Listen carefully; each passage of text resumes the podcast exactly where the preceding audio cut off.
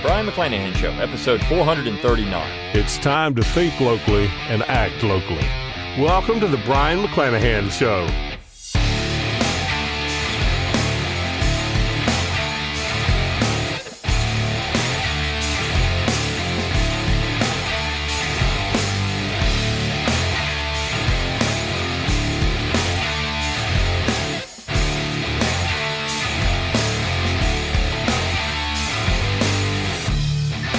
Back to the Brion McClanahan Show. Glad to have you back on the program. Very glad to be here. Don't forget to follow me on Twitter, like my Facebook page, and subscribe to my YouTube page where you can watch this podcast. You can find all those social media accounts on my webpage, brionmcclanahan.com. That's B R I O N, McClanahan.com. While you're there, give me an email address. I'll give you a free ebook, Forgotten Founders, and a free audiobook of the same title, read by yours truly. You can support the show by going to McClanahanacademy.com, McClanahanacademy.com. It's always free to enroll. You get a free class when you do enroll, 10 Myths of American History, and you get the best deals on new and forthcoming courses. I have a new course out right now. The coupon's already gone for that. But I will be having part three come out probably in a little over a month. So you're going to be looking for that class. You're going to want it because it's really going to get you going on the Constitution. Originalist Papers, Part 3, Part 1 and 2 are out, but you can purchase any one of my classes at McClanahan Academy. It's a win win. You get great content, you help support the show, you help keep this podcast free of charge. It's awesome. And so, I mean, I've got so many classes over there. You've got all kinds of things to focus on. So, take a look at McClanahan Academy, purchase a class. It helps keep the class going, or I'm sorry, helps keep the podcast going, excuse me. You can also go to that support tab at brionmcclanahan.com. You can click on that. You can throw a few pennies my way. Get your book plate if you want my autograph on one of my books. I've got a lot of those out too. Seven books. I have a new book coming out probably within a month. So you want to look for that too.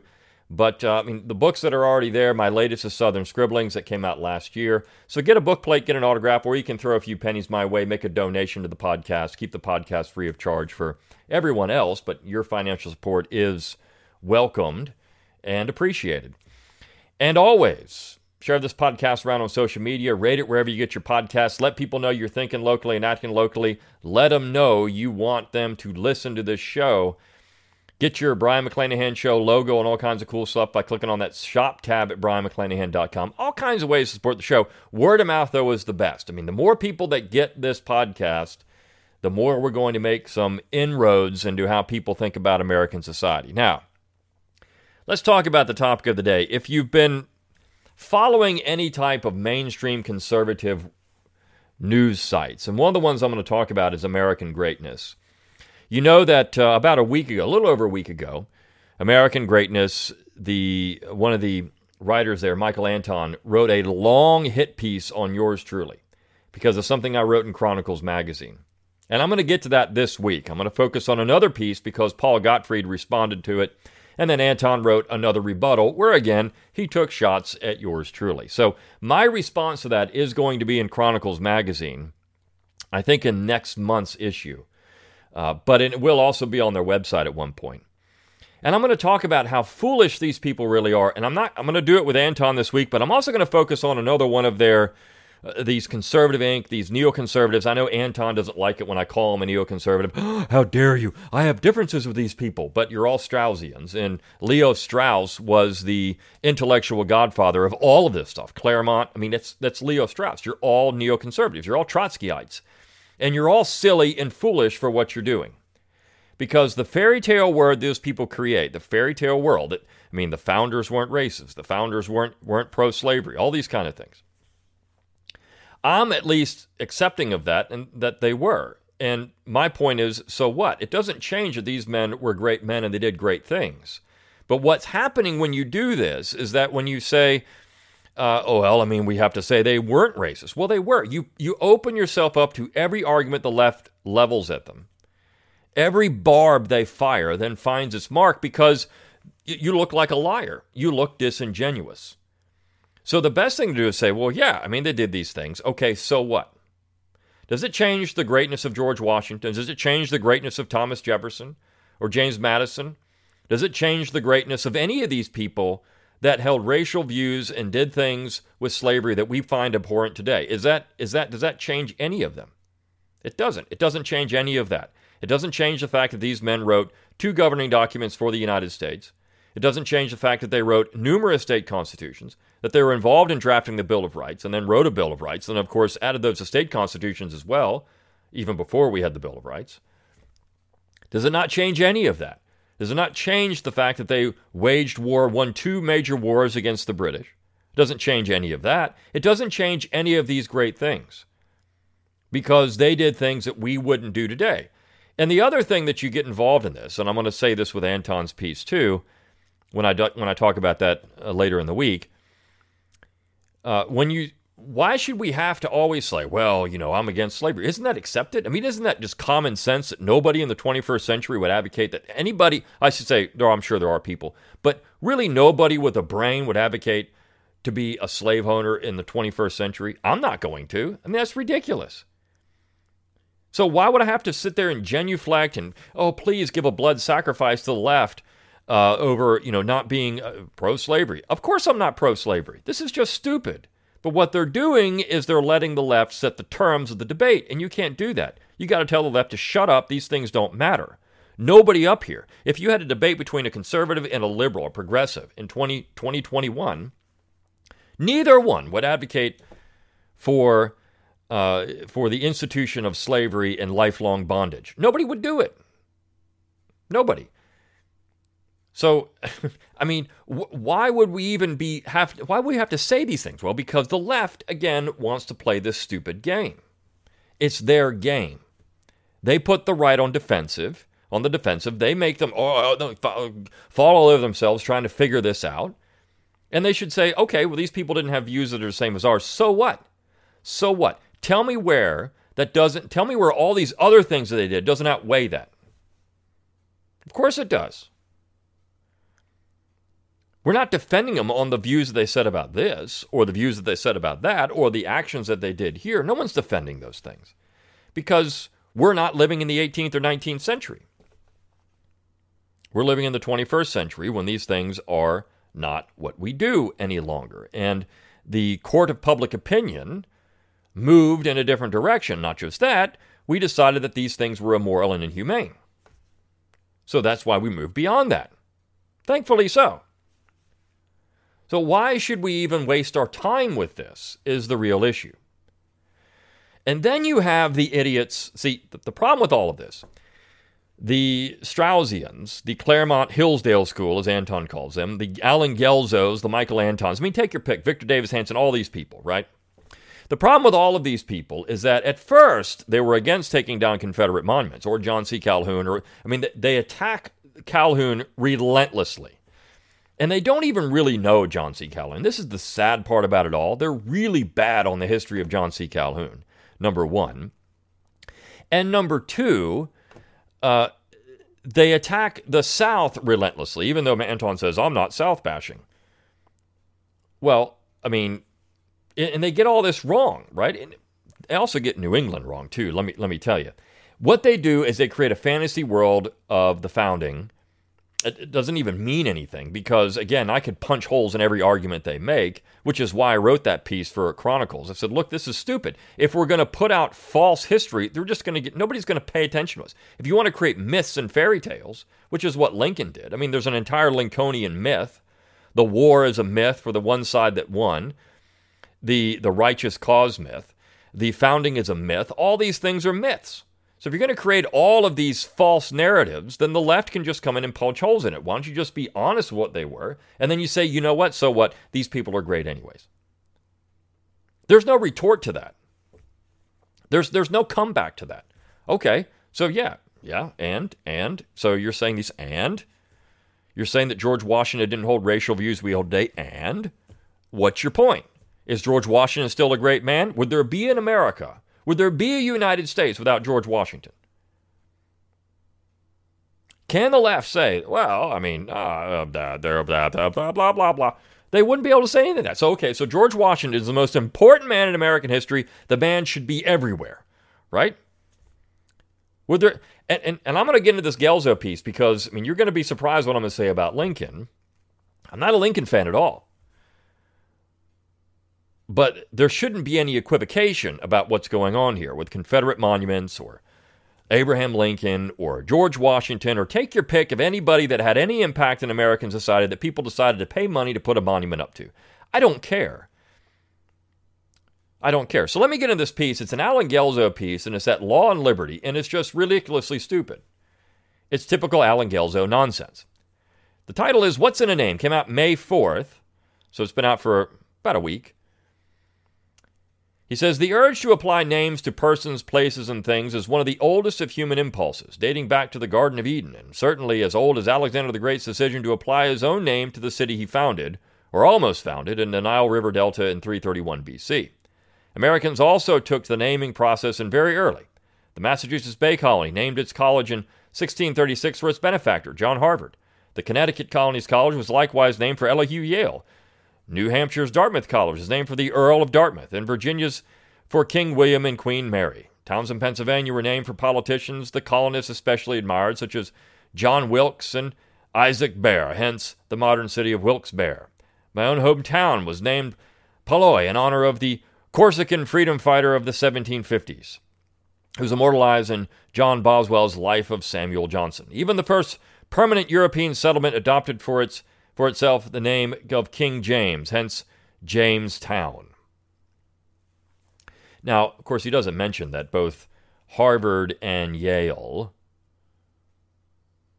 the names, uh, particularly Yale, Elihu Yale, the Yale family was very much involved in the slave trade. So was uh, Brown, the Brown family, Brown University. He doesn't mention them. I mean, these people all have skeletons in their closet, but we're not talking about naming the renaming the entire thing, right?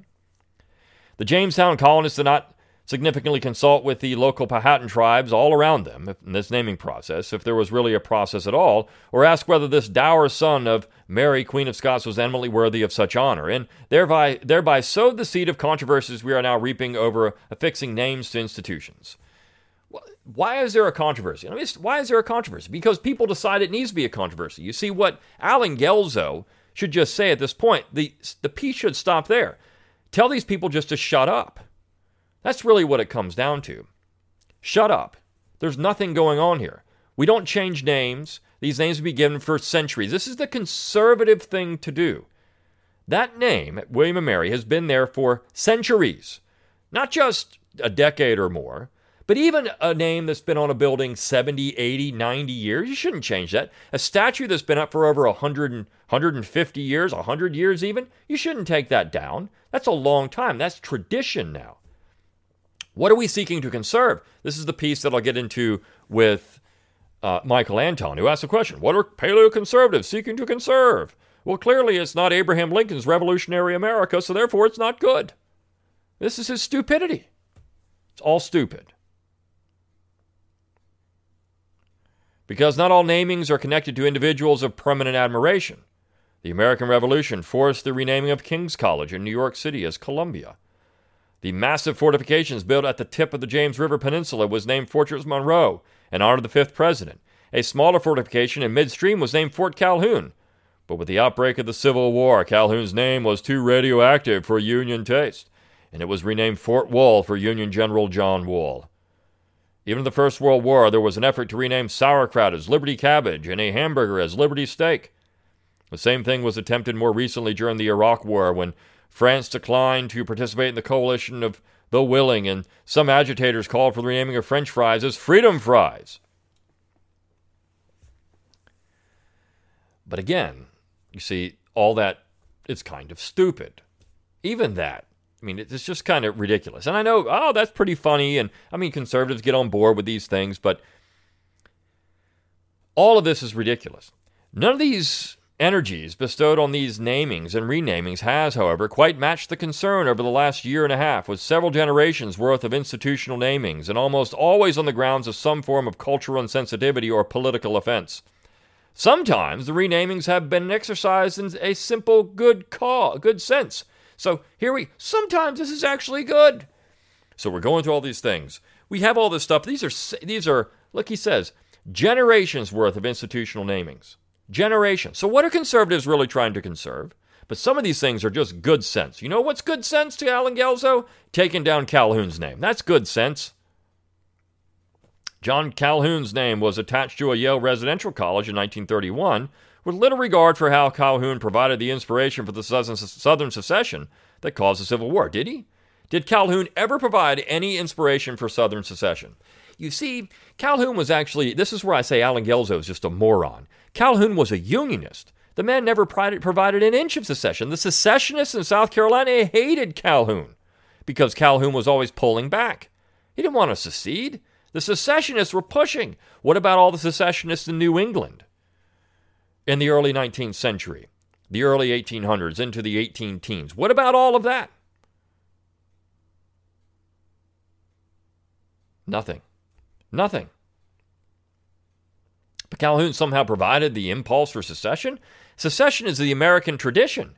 American. The Declaration is a secession document. The Americans did not need, the Southerners who seceded didn't need any inspiration from John C. Calhoun. They had George Washington and Thomas Jefferson and James Madison and John Adams and Samuel Adams and Patrick Henry and John Hancock. They had all these people. Alexander Hamilton, these were all secessionists. They had all of them. They didn't need John C. Calhoun. This is where it's stupid. And they even said that. We need no Declaration of Independence. Our fathers already did this.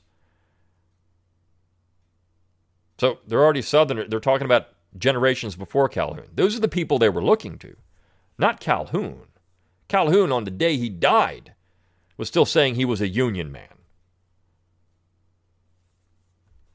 And I'll get into Lincoln here in a minute because Guelzo had to put some holy water on his head and genuflect for a minute in this piece.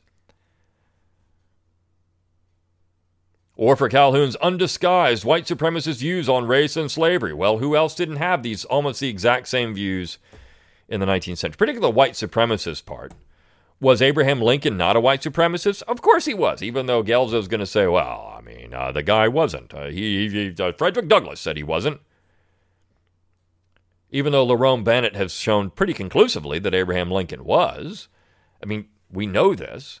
Was anybody in the 19th century not? This is the okay. So find me find me more than hundred people in 18 you know 1801 that weren't racist. What we would consider a racist today. Find me find me hundred people, prominent Americans that weren't.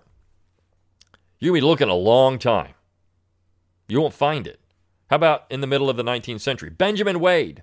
Benjamin Wade, the man who author, authored the Wade Davis bill that would have punished the South fearfully, a firm proponent of military reconstruction, complained in very racist language about all the black people living in Washington, D.C. He hated them. But yet, he's not a white supremacist, I guess. I mean, this is the stupid stuff we get into.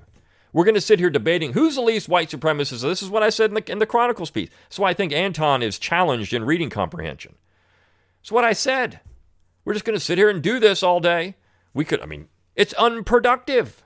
It's stupid. So the only reason they put it was solely because Calhoun was a famous alumni of Yale. He makes it sound like the guy just went out and he was like a football player or something and uh, won the Heisman Trophy, right? Eh, but of course, we didn't have that at that time. But that's all. He was just a famous alumni. The guy was one of the most important Americans in American history. And yes, he did go to Yale. And Timothy Dwight, who was the president of Yale at the time, was pretty pro slavery as well. Now, there was there's a lot of debate over Dwight. I actually side with uh, Larry Tise's view of Dwight where he says, Look, yeah, I know Dwight said these things that you can say were kind of the necessary evil, but he said some things that were pretty much in line with the positive good argument of slavery. So, I mean, what are we going to do with that? But of course, you've got Calhoun. This is a man who was Vice President of the United States, Secretary of War, Senator, Secretary of State, member of the House of Representatives, unquestionably one of the most important men who ever served in the United States government. If anybody deserved a name because he attended Yale, it would be John C. Calhoun. This is just how stupid this is. The name was changed in 2017 to honor Grace Murray uh, Hopper, a pioneering computer scientist, instead, and Yale is the better for it. So nobody's even heard of this person, but okay, fine. I mean, yeah, that's great. We've got this person that did some pretty interesting things in computer science. So uh, clearly, if that's if they're pioneering and these are things that are important for humanity, then yeah, put a name, put them on a building somewhere. But don't take Calhoun's name down for it. I mean, this is how stupid that is. Give them their own thing. But other renaming campaigns have bordered on the risible. So John C. Calhoun, renaming him, you could do that everywhere. But wait. Wait. Lincoln. Here it comes. No one would seem to stand higher above a campaign for renaming than Abraham Lincoln, the great emancipator and savior of the Union. but which Union, Guelzo? Which one? Not the Founders Union. Even Lincoln was clear. I mean, not the Founders Union. We're not saving that at all. And yet, Lincoln, too, has been the target of renaming initiatives, and much less well thought out, too. The San Francisco Unified School District moved early this year to rename 44 of the schools in the district, including the one named for Abraham Lincoln, and did so because, quote, the majority of Lincoln's policies proved detrimental to native peoples both in terms of encouraging settler development of the American West and more specifically in his approval of the execution of 37 Santee Sioux after the Minnesota Sioux Uprising of 1862. Not even Lincoln's Emancipation Proclamation escaped censure. As the chair of the district's renaming committee announced, Lincoln, like the presidents before him and most after, did not show through policy or rhetoric that black lives ever mattered to them outside of human capital and, the, and as casualties of wealth building. So now Guelzo's very upset about this. You just attacked his saint. I really do think Allen Guelzo gets up every day and he's got an, an, altar and he has little statues of Abraham Lincoln and he splashes holy water on. And then he genuflects and says a prayer to, to Honest Abe and, and reads. Uh, he has Lincoln speeches there and he reads them like he would, uh, you know, a, a, a, a reading from the Bible and then goes on with his day. I really think Allen Guelzo does this. While this campaign at least partially failed, this is an, an astonishing conclusion and so baseless that it calls into question not Lincoln, but the renamers. No less than Frederick Douglass, the famed black abolitionist, declared in 1865 that Lincoln was emphatically the black man's president. And Douglass described Lincoln as the first important white political figure he'd ever met who did not remind me of the difference in color.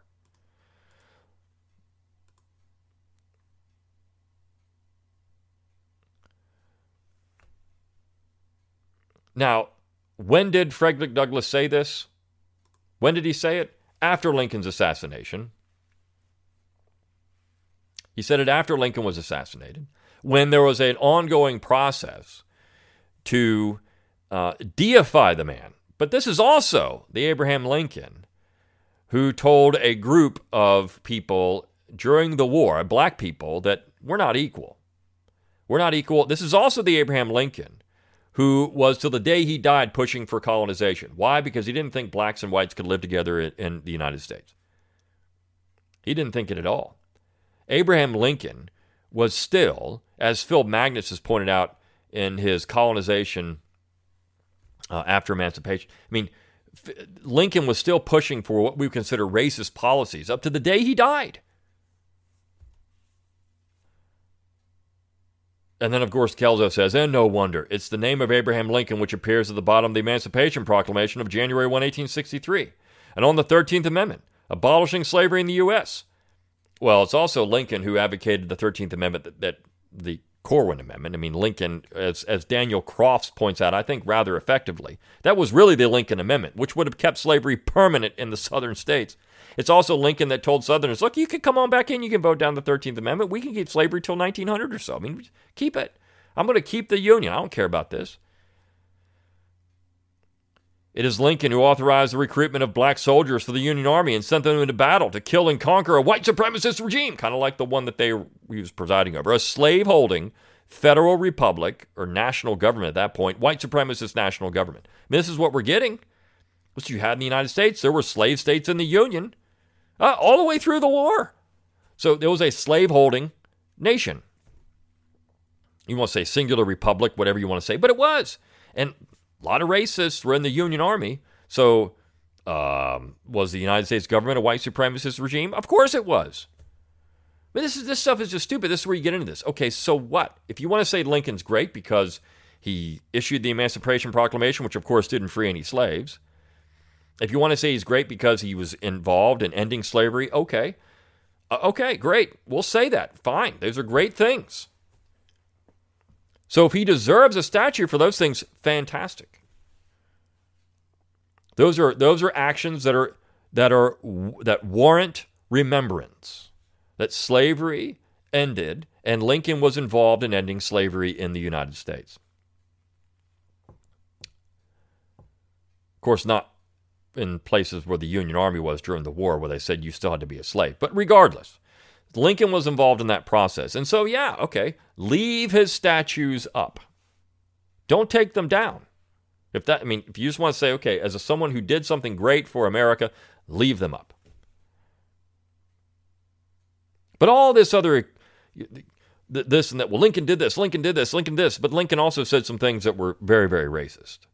And Lincoln also favored colonization. So we can't split hairs now. If we're going to say, well, Lincoln Lincoln did all these great things, he did say things, but this is where Guelzo gets into a very stupid part of this piece.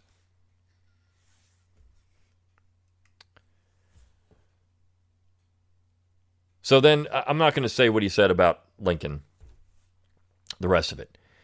Uh, now, and yet, other renaming campaigns run merely along the same track. At the University of Wisconsin at Madison, the Black Student Union and the Student Inclusion Coalition have agitated for removal of, of Lincoln statue there because it is a single handed symbol of white supremacy.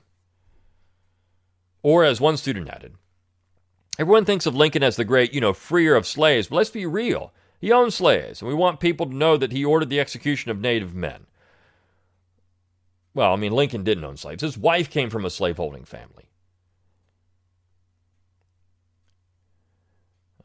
Guelzo says Lincoln never lived in a slave state after leaving Kentucky at the age of seven, made his first public statement on slavery at the age of 28 as an Illinois state legislature by announcing slavery as founded on both injustice and bad policy. And in 1864, reminded a state governor that I am naturally anti slavery. If slavery is not wrong, nothing is wrong. I cannot remember when and not think and feel, so think and feel. As for ordering the execution of Native men, Lincoln indeed authorized the execution of 37 state, I'm sorry, Santee Sioux, who were hanged on December 26, 1862.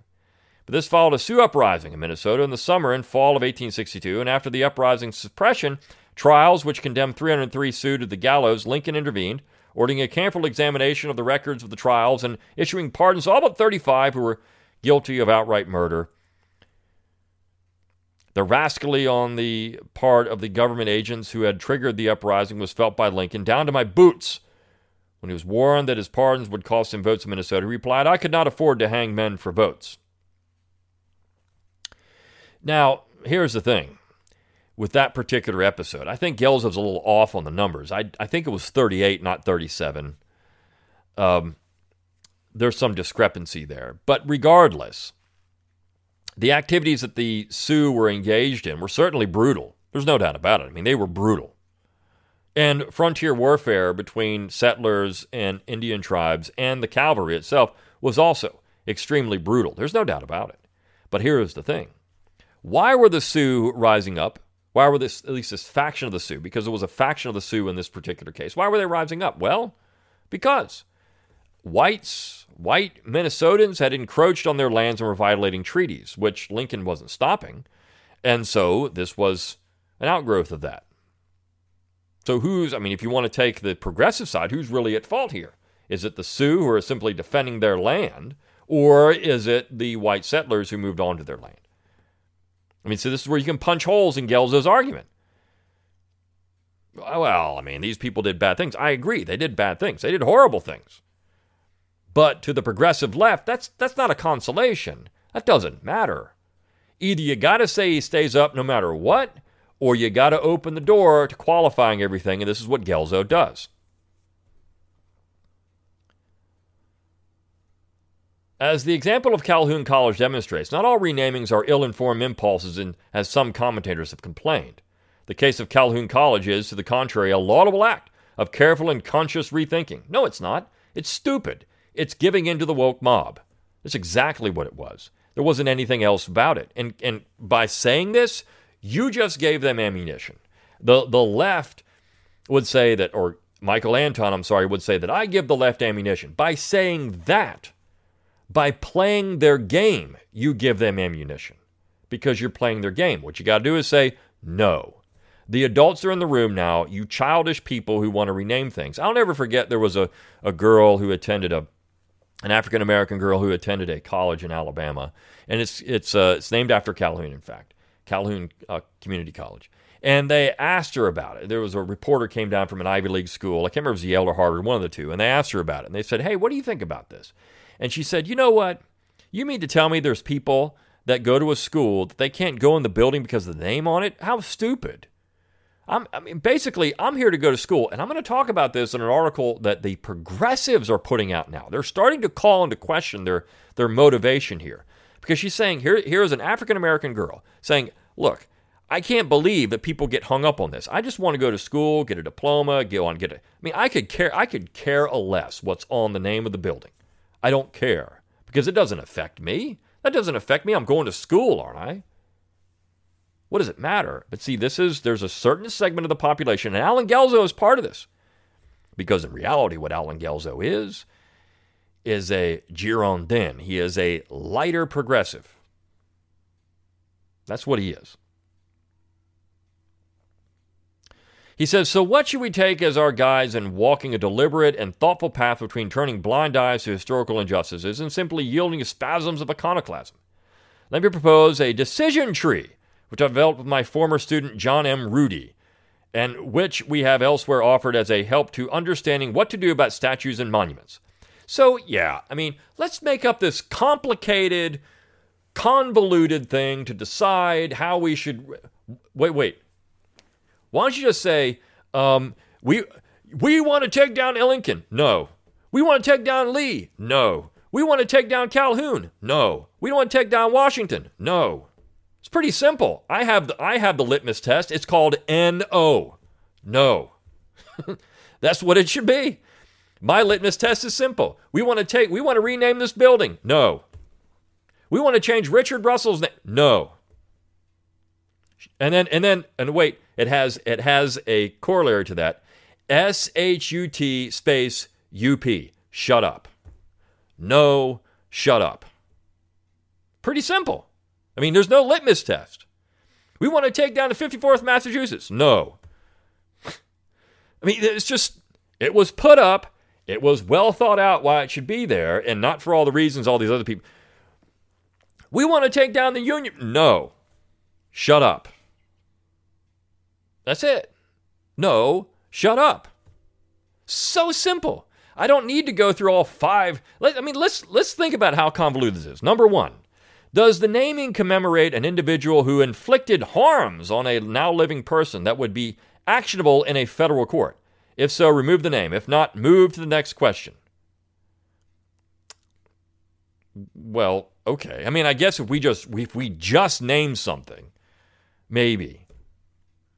But but I'm interested in things that have been up permanent things, right? What Kirk called the permanent things. Did the individual direct the commission of treason, capital crime, slavery, genocide, or terrorism, as defined by the International Court of Justice, on his personal authority? If so, remove the name. If not, next question. I mean, could the left not have written this? Treason. Well, see, you put in treason, so what's that going to be? Well, uh, treason would then be Robert E. Lee, Stonewall Jackson. Oh, oh, wait, wait. It would also be George Washington, Thomas Jefferson, Patrick Henry, John Hancock, John Adams, Sam Adams. They committed treason. They committed treason. So, should we take down all those names? On his personal authority. Well, every man that signed the Declaration of Independence committed treason. They all committed treason. This is what the British said. So we've just condemned on number two every member of the founding generation. I don't think Guelzo has really thought this through. Did the individual undertake specific acts that mitigated or led to the mitigation of the historical harms done? But only after this question with the caveat itemize those mitigations on a plaque or other public installation and do it clearly. So let's contextualize everything. Let's put a plaque up there. No, I got it better. No, shut up. So much easier. So much easier. Did the individual have a specific connection to the institution or a legacy or brand integral to the institution for which it is named? If not, remove the name. If so, think hard about whether it's merits it merits renaming. Then go to the next question. All this stuff is just so if it, if he didn't have the specific connection, to the institution, or a legacy or brand. So you know, like John C. Calhoun at Clemson University. I mean, after all, the thing sitting on his land. I mean,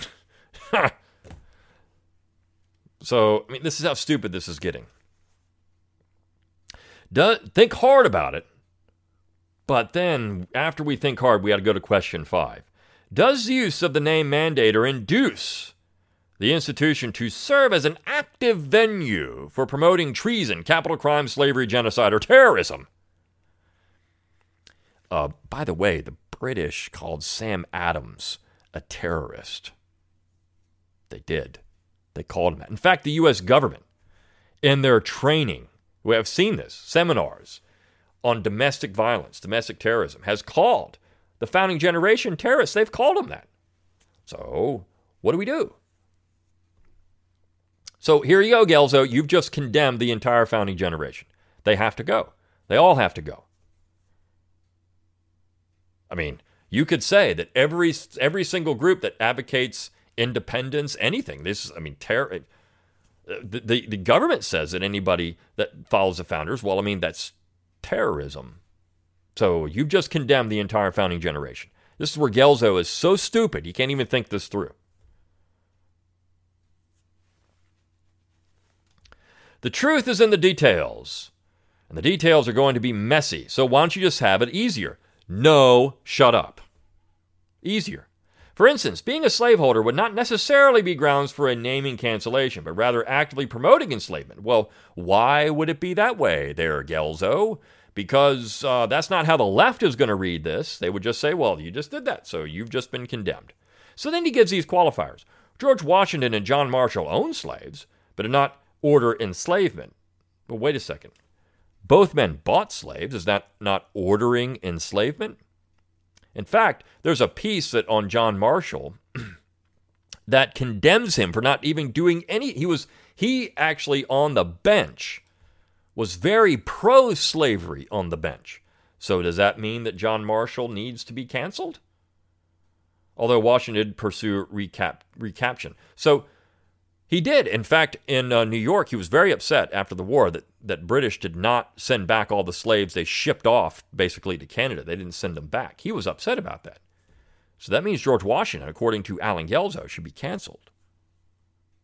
I'm just following Allen Guelzo here did not propag- propagandize for slavery, nor proclaim that slavery was a positive good for which one race was uniquely suited.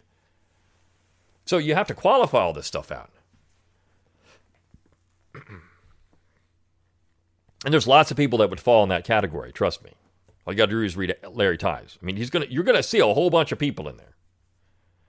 Roger Taney, on the other hand, actively emancipated his slaves. Well, that should be good, right? he originally owned, but actively promoted enslavement. So did John Marshall through the federal bench. I mean, this is where I think Guelzo doesn't really know what he's talking about. John Calhoun proclaimed that it was a positive good.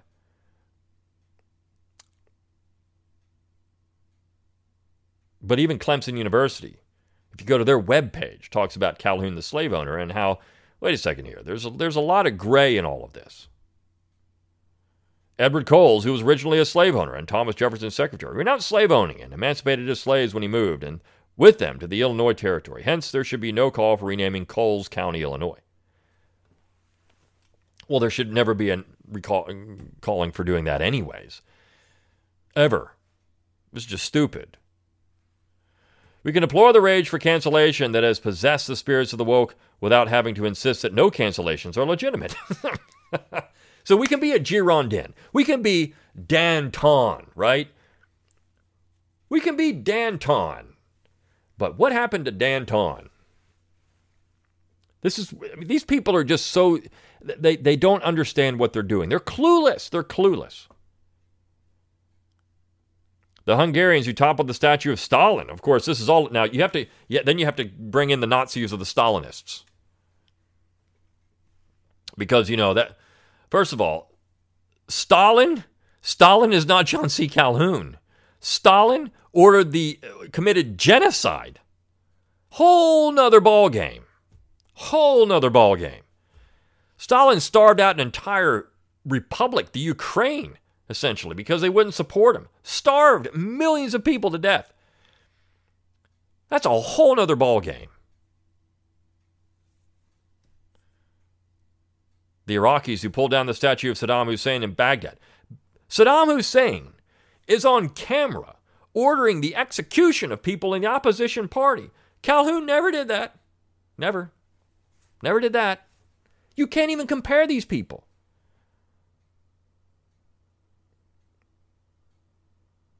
And even the New Yorkers who pulled down the statue of George III in Lower Manhattan in 1776 were not wrong. They weren't. I mean, you can make a case that George III was mild. It wasn't really George III, it was the Parliament that was the problem, not George III. In fact, in fact, the olive branch petition was appealing directly to the king. This is the dominion theory. I mean, there's a whole lot going on here, right? Our account would limit those sorts of cancellations to those who had inflicted harms on now living persons. We stand on the shoulders of great Americans, but also on the bones of forgotten ones and all of all races and nationalities. This guy will not automatically solve all questions or end all debates. No, in fact, it's going to create more. It's going to be stupid. But it will allow us to discuss the real historical issues and not the emotional and political ones in a sober and directed fashion in a world where retouching the past is much of much less worth than writing a better present. Come on. This is a worthless essay. So stupid, it shouldn't even been published. But because it's Allen Guelzo and he works at Princeton and he's this uh, Lincoln scholar and uh, who is so full of himself that I don't think, I mean, look, I, I, I, I wonder how his head fits through the door. You see anything of Guelzo, a pompous jerk. But I had to read this because my five points is is the statue there? Yes. Then no, it can't go down. No, shut up. So much easier. In fact, the title of this episode is No, Shut Up, instead of all this other stuff. All right. Hope you enjoyed this episode of the Brion McClanahan Show. I'll see you next time for the next one. See you then.